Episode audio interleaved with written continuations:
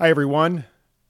I want to thank you for taking the time to listen to Impact, and I pray that you will be blessed by this time spent in God's holy word. You might be expecting to hear from Professor Geiger today on John 4, but plans have changed. That two part episode will return in early October. Today, you will hear an episode on Revelation. Our guest is fantastic. Thank you again for listening and enjoy today's episode.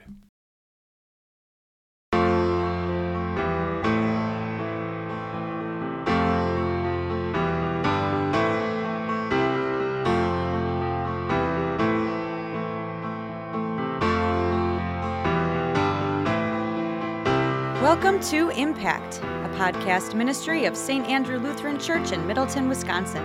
Impact features interviews with gifted Bible teachers that will help you better understand Scripture so it will have a greater impact on your life. The host of Impact is Mark Genstead, the staff minister for nurture at St. Andrew.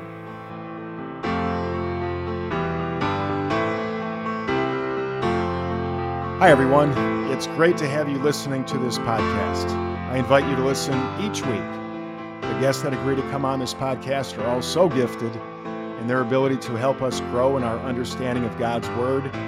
And certainly, God uses this time in His Word to strengthen our faith. This is time truly well spent. I'll introduce my guest in a moment. We're in Revelation today, Revelation chapter 12. Let's begin with a prayer. Dear Holy Spirit, your word is precious and powerful. May we treasure your word, be steadfast in your word, live your word, and have an eagerness to share your word. Bless our time together today. Amen. So I got up this morning. It's a Friday morning, and I drove two hours northwest. So that's a hint. I started in Madison.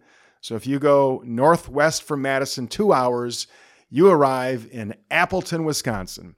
I've been here before at Fox Valley Lutheran High School, and my guest has been here before as well, Pastor Eric Shazer. Welcome back.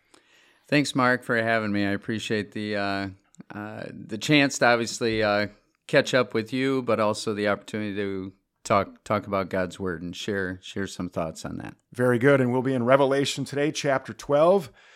I'm always uh, very thankful of the guests that come on this podcast and their willingness to come on and, and the time that they devote to preparing and then uh, sitting in the chair and talking with me about Scripture. Today, I especially appreciate you, Pastor, because you are in the middle of a move. So you put your moving boxes down this morning and came into work just for impact. Thanks for being here. Thanks for the opportunity, Mark. Yeah, we're in the process of moving uh, So closer to closer to FELs. So it's it's Oh. a three or four day process here of boxes and furniture and things like that. So uh, my wife thankfully gave me a gave me an hour or so off here, so I could sneak away. Okay, so I guess you clarified. Just you're moving closer to FVL. You didn't take a call that I don't know about. No, no, just just trying to move closer. We're at a little different stage in our lives, so wanted to get closer where we're going to be more often. Okay, very good. Last time we had you on Impact, we talked about Revelation chapter 13. So we're going backwards, Revelation chapter 12. In chapter 13, we see Satan, uh, the dragon, how he uses two beasts, the government and false teachings of the church, as his allies in his war against the church of God. That's my summary of chapter 13. How's that? That was pretty good. That uh, the corrupt government, how the Lord, and this is this is any government. There's that mistaken impression that sometimes the U.S. and our government is the best, and nobody else uh, can do it like we can. But the Lord uses uh, corrupt governments, and that would be any government throughout history here to affect the church, and uh, then also, as you mentioned uh, the corrupt church itself, false teachings within the church that lead people astray. Today, the preceding chapter, chapter 12, I'll, I'll have you set it up for us a little bit and give us an overview of the chapter. But before that, you're a teacher of Revelation here at Fox Valley. So uh, a lot of our listeners, well, I, I guess I shouldn't speak for our listeners. I presume a lot of our listeners, like many of uh, the people that I've talked to about Revelation, are a little bit intimidated by this book and and a little bit uh, unsure in their understanding of this book. So, with that in mind, can you give us a tip or two that is helpful uh, as we plow our way through Revelation that will help us understand these words better? Mark, I teach uh, Revelation as part of modern church history. So we sort of go back to the early Christian church and we spend about three weeks, three, four weeks in Revelation. And it's interesting you say that because I asked the kids who has studied Revelation before. And out of a group of 20, 25, 30 kids, usually it's like one or two hands uh, go up and say, Yep, I, I've looked at this before or studied it before. I think you're right. It is very intimidating for a lot of people, and uh, it it shouldn't be. I understand why it is because of all the imagery and things and all the different interpretations that are out there. I mean, you go to a Christian bookstore and there's there's tons of books about what revelation really means, or you can find seminar seminars going on about unlocking the mysteries of revelation and i guarantee you that most of those are not uh, even close to what revelation is talking about so i get the being intimidated by it uh, but it's really it's really actually pretty simple and i know we talked about this when we did go through chapter 13, but uh, biblical interpretation, uh, and this doesn't just pertain to Revelation, but the Bible uh, as a whole. Uh, the great thing is the Lord speaks to us just like you and I speak to each other. And you mentioned at the beginning of the podcast that you were on the road from Madison to Appleton, and it took you about two hours to get here. Well, everybody listening and me sitting here, we all realized you traveled from Madison to Appleton. It took you about two hours to get here. There wasn't some deeper meaning to that or anything. You were speaking literally about your trip up here this morning.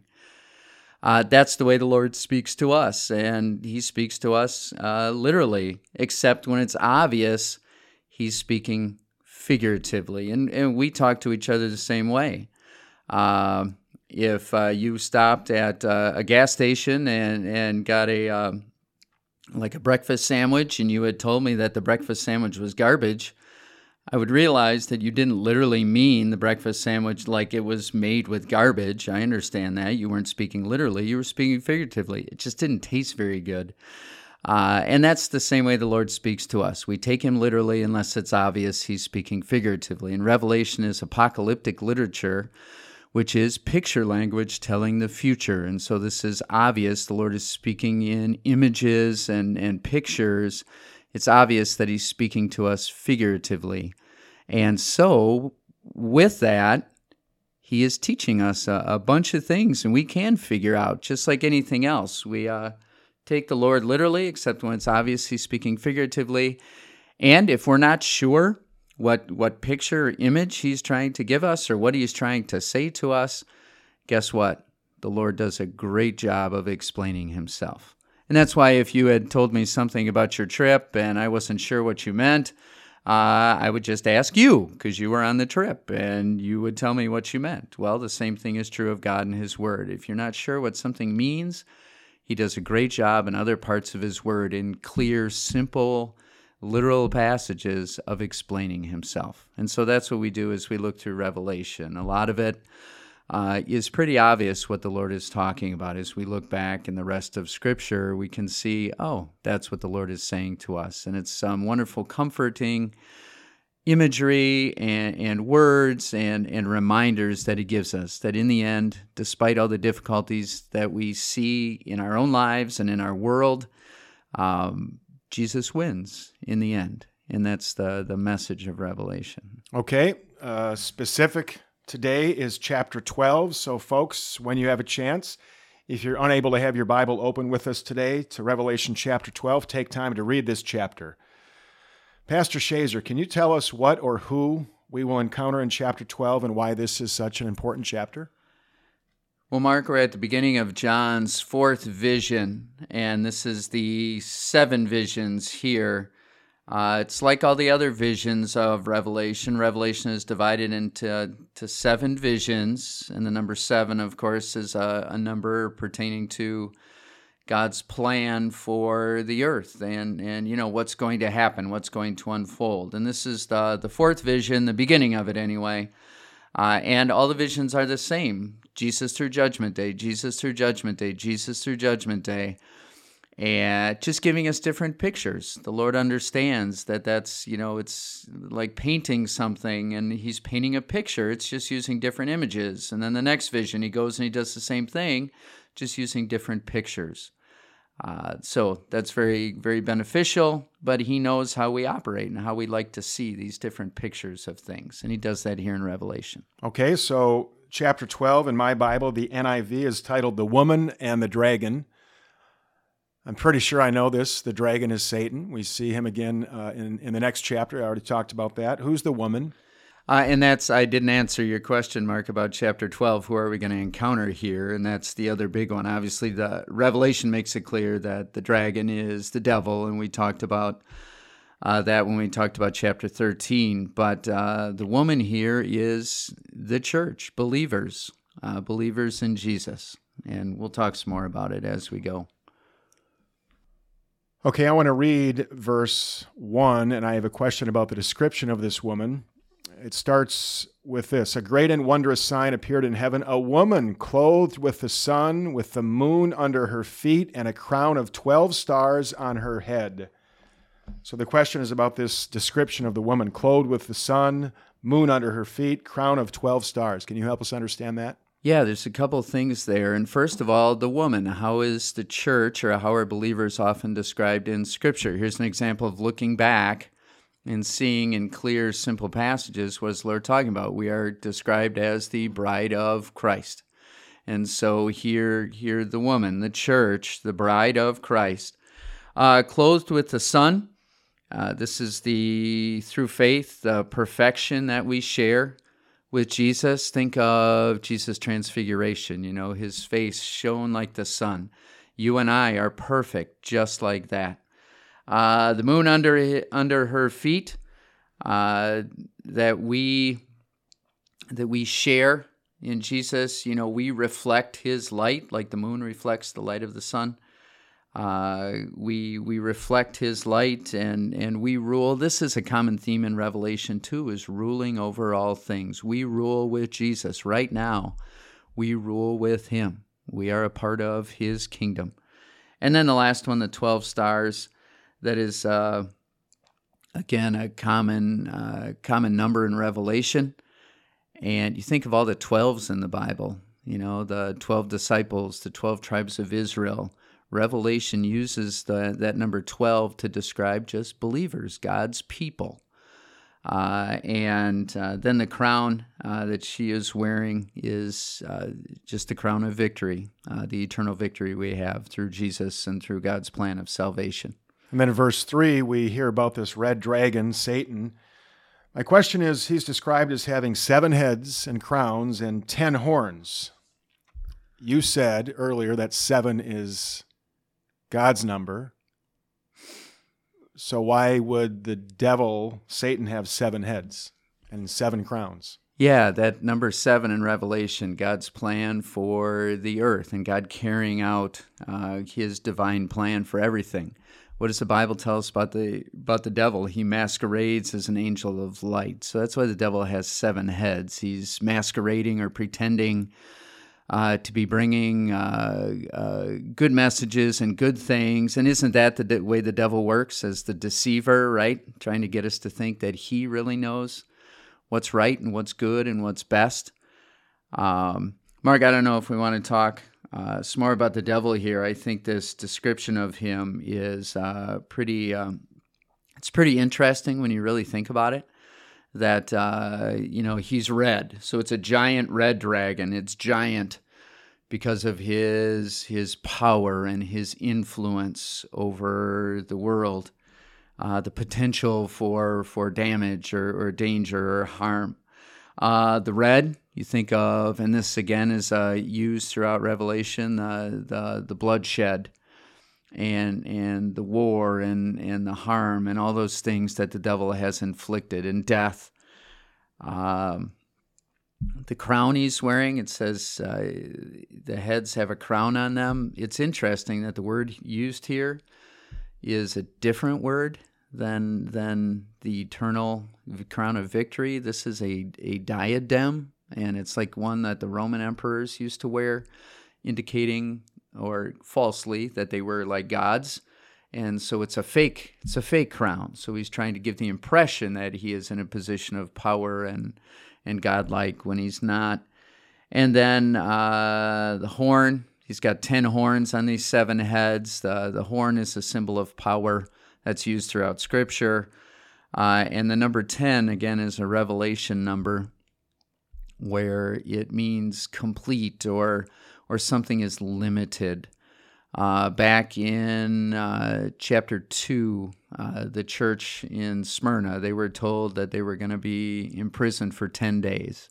Not literally 10 days, because it's picture language, so the Lord is speaking figuratively, but it's talking about just a limited period of time. We don't know how long it lasted two weeks, two months, whatever.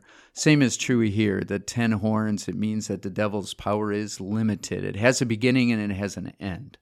And the Lord obviously is in charge of how much power the devil has. So that's that description of the devil there. Okay, so I guess uh, my summary, based on uh, what you just said, is uh, we're told here that the devil is powerful, but he's a fraud and he's inferior to one with more power, and that, of course, is the woman.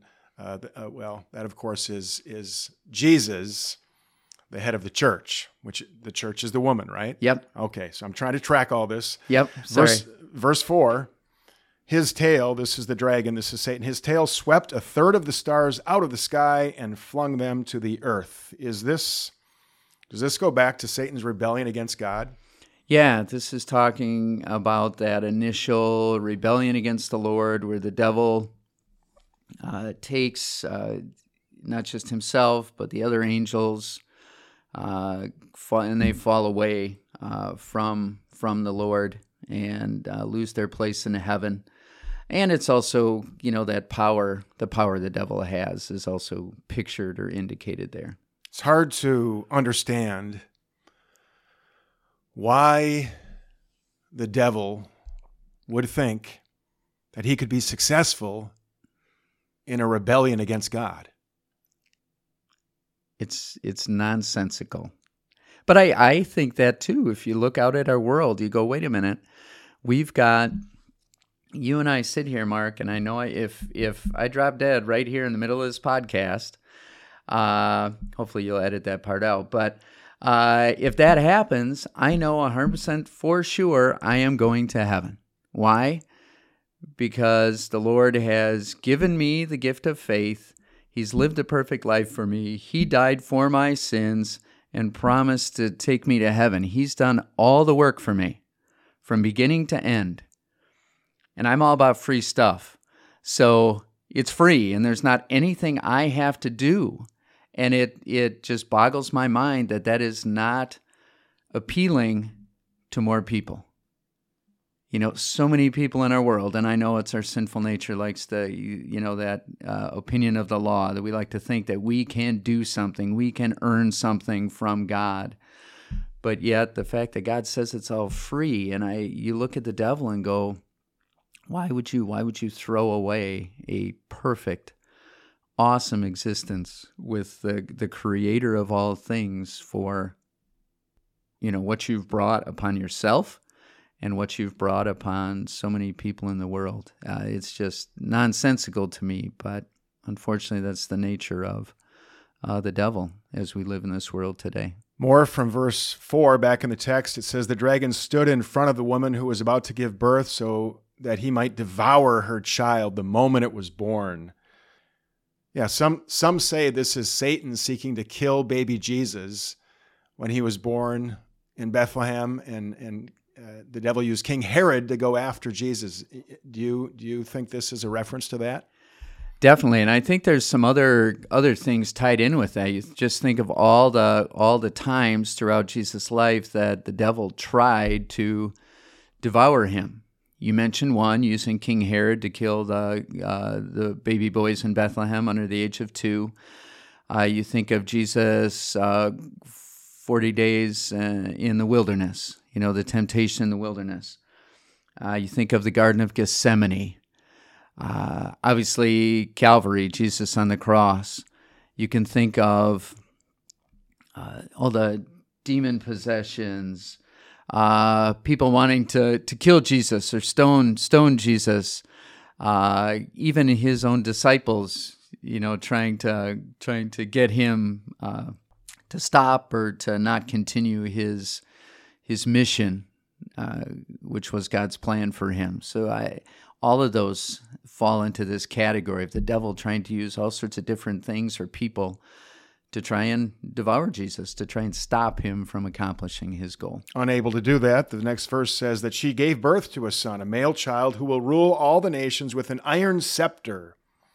What's signified with this child ruling with an iron scepter? Uh, David talks about this. He promised that the Savior uh, would come and would rule the enemies with an iron scepter.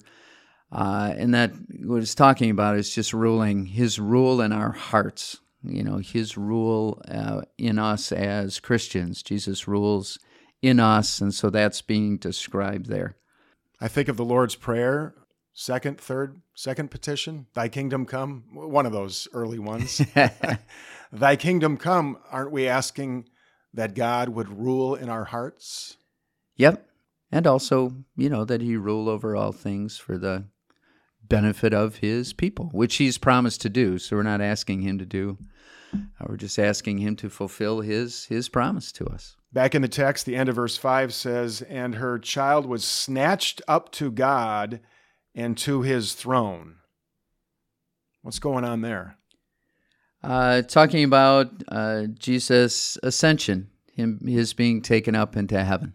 Okay, that one I think I could have figured out. yeah, easy one. It's a you know as as the Lord takes us here in Revelation chapter twelve, He takes us through Jesus' life from the beginning, his birth, uh, to uh, the devil, you know, trying to continuously defeat him, uh, to uh, Jesus ultimately being taken up into heaven. It's going to talk a little bit about, you know, his his crucifixion and things like that. So, sort of takes us through Jesus' life using picture language. And one thing I find about Revelation and I guess this is true about any book of the Bible, is the more I read it, the more I study it, the more I uh, pray on it, uh, the more I understand it. And so I remember Professor Brugge once said, uh, when you're studying Revelation, reading Revelation, you get to something you don't quite understand, just keep reading. And so I've I've always used that advice, and sometimes that means just keep reading it over and over and over. Yep. yeah.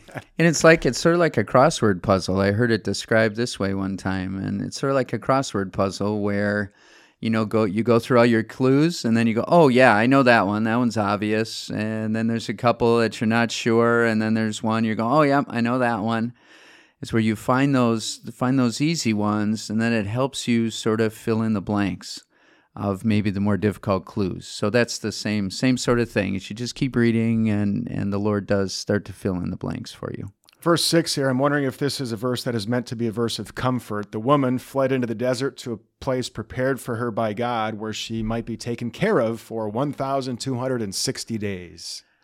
I think there's a couple things there, Mark comfort and also reality in, in that verse. Uh, the reality is, uh, life in this world is described as a desert. That's what's being described here is the New Testament era and how the Lord uh, takes care of believers during it. And it's described as a desert or a wilderness. That's a good reminder of the reality of life in this world. It is difficult. That's one of those promises that I think when you ask people what are some of the promises God has made to you or Jesus has made, and we've got all these awesome all these awesome promises that the Lord has made, but one of the promises that very rarely gets mentioned is uh, that your life's going to be hard. You know, Jesus said you need to take up your cross and follow me, and he's talking about that theology of the cross, which is a whole different subject we could get into. But you know, life as a Christian is difficult. There's there's hardship, there's suffering, there's uh, temptation and the devil wants nothing more than for us to to curse God and and fall away from the faith, and that's the the constant struggle of life. With that in mind, what are some of the other words in that verse? Prepared for her by God. So the Lord knows, the Lord has a plan. What a wonderful comfort that is that the Lord's prepared this life for us and all the opportunities we have to be lights to the world and share Him with others and he's in the details. in the good times and the bad times. And then also uh, the last part, again, taken care of. What a wonderful reminder. God will take care of us. The struggle we have is He doesn't take care of us all the time like we think He should or we want Him to take care of us. Uh, but yet the Lord promises, I will take care of you and I will take care of those most important things, what I know is best for you. And that's where faith comes in, right? Trusting God's plan and trusting his promise to always take care of us. And that's that's a big struggle for us, isn't it? That because we always, whenever we pray, or at least maybe I'm speaking only for myself, but I've already got a plan and I've got it all laid out. And Lord, uh, do this, do this, make this happen, do this, and everything's going to end up great. That's my plan. And the Lord's plan is usually something different and always better. I think you put your finger on why why it is often a struggle for us to trust God because because we look at things going on in our lives and and we think sometimes that this is you know if if I had the power this is this is what I would do this is the direction I would take my life it doesn't always go that direction. And the Lord, the Lord has a bigger picture in mind, and we often have tunnel vision, and we see this, and the, you know, the how do we get there? Whereas the Lord has a big picture in mind, and He's got spiritual things in mind for us. Oftentimes, what we have in mind for ourselves isn't uh, isn't always uh, as closely connected to what's best for me spiritually uh, as it should be. I want to read verse seven. And there was war in heaven. Michael and his angels fought against the dragon, and the dragon and his angels fought back. Verse 8 But he was not strong enough, and they lost their place in heaven. The great dragon was hurled down, that ancient serpent called the devil or Satan, who leads the whole world astray. He was hurled to the earth, and his angels with him. So that's 7 through 9. Can you um, at least give us something about this war in heaven? And then I'm sure I'll have some follow up questions. Mark, if I can, I just want to go back to verse 6. One other thing we didn't talk about the, uh, the woman being led out into the desert, and then there's a number there, that 1,260 days. I'm not really good at math, but I did do it one time. It's three and a half years and that again is uh, uh, it's half of seven, so it's a part of God's plan for the world. So it's that new what's being described there is the New Testament age or era. I just wanted to mention that before we move on. Um, the war in heaven is that is that heaven heaven or uh, sky it could be it could be either one of those probably and i think there's a couple things people smarter than me um, couple things there. The battle for men's for people's souls. And then also the battle uh, over jesus at his crucifixion is is being described there. Just that constant you know war against the devil uh, as we fight against him as the as the lord's angels fight against him for us uh, and then obviously that fight uh, over jesus at his crucifixion. So I think there's a couple things pictured there. Okay, I, I know why God wants our soul with him in heaven for eternity because of his unmatched love that he has for all people of all times. Why does the devil want our souls with him in hell for eternity? Because he's competitive. Uh, I think it's it's one of those things where that is his aim and his goal. And even though hell, there is loneliness in hell, he wants nothing more than to be accompanied in his loneliness. And uh, that's going to be one of the, the tortures of hell. You know, sometimes you hear people say, well, I, I don't really care as long as my buddies are there with me. But they don't understand, you know, how the Bible describes hell. It will be a place of, you know, loneliness and separation from God's God's blessings and just how horrific it will be. And the devil wants nothing more than to not have to suffer by himself even though he will be. And that's the ultimate goal is to try and draw as many people with him again it goes back to your question why would the devil do this in the first place way back before creation or you know at uh, at the creation of the angels and the creation of the world. Why why would he do that? I don't know if there's a there's a good answer uh, out there. I'm sure I'm sure there's we can speculate and know, but that's that's who he is. He's the accuser. He is the deceiver. That's what he does, and he is opposed to God. That is his life's work. Getting back to the idea of hell, uh, I don't want to make light of the suffering in hell, but I once saw uh, a sign that said something to the effect of, "It's hotter than hell out today," and then it said, "No, it really isn't." when you think about that, you can laugh. It's true. It's true. It says here at the end of uh, verse 9 that Satan is described as the one who leads the whole world astray. So I guess we, we talked about why he does that, what, what, is, what he's after. He's competitive and, and you know, he's after souls to be with him, to be with him in hell. And he's very good at that. He's very good at going after souls. Uh, do we do we underestimate his ability to do that? I think we do, Mark. I think oftentimes we do. You know, the devil, the deceiver, or Satan, the accuser, you see how he works in both those those different ways trying to deceive us. And one of the big deceptions is God can't be trusted. God doesn't know what's best for you you, name the sin and you think about it, how the devil gets us to think, the twisted rationale and reasoning that we come up with to do something that we shouldn't do. And uh, and then when we do it, then the devil's the accuser. You know, I say, "Oh, you shouldn't have done that." You know, it makes us feel uh, feel guilty about it. And for us as Christians, uh, our new person of faith, uh, there's there's guilt when we do things we know are not God's plan for us. And so, do we underestimate the devil? Speaking for myself, yeah, I know we do. I'm positive we do.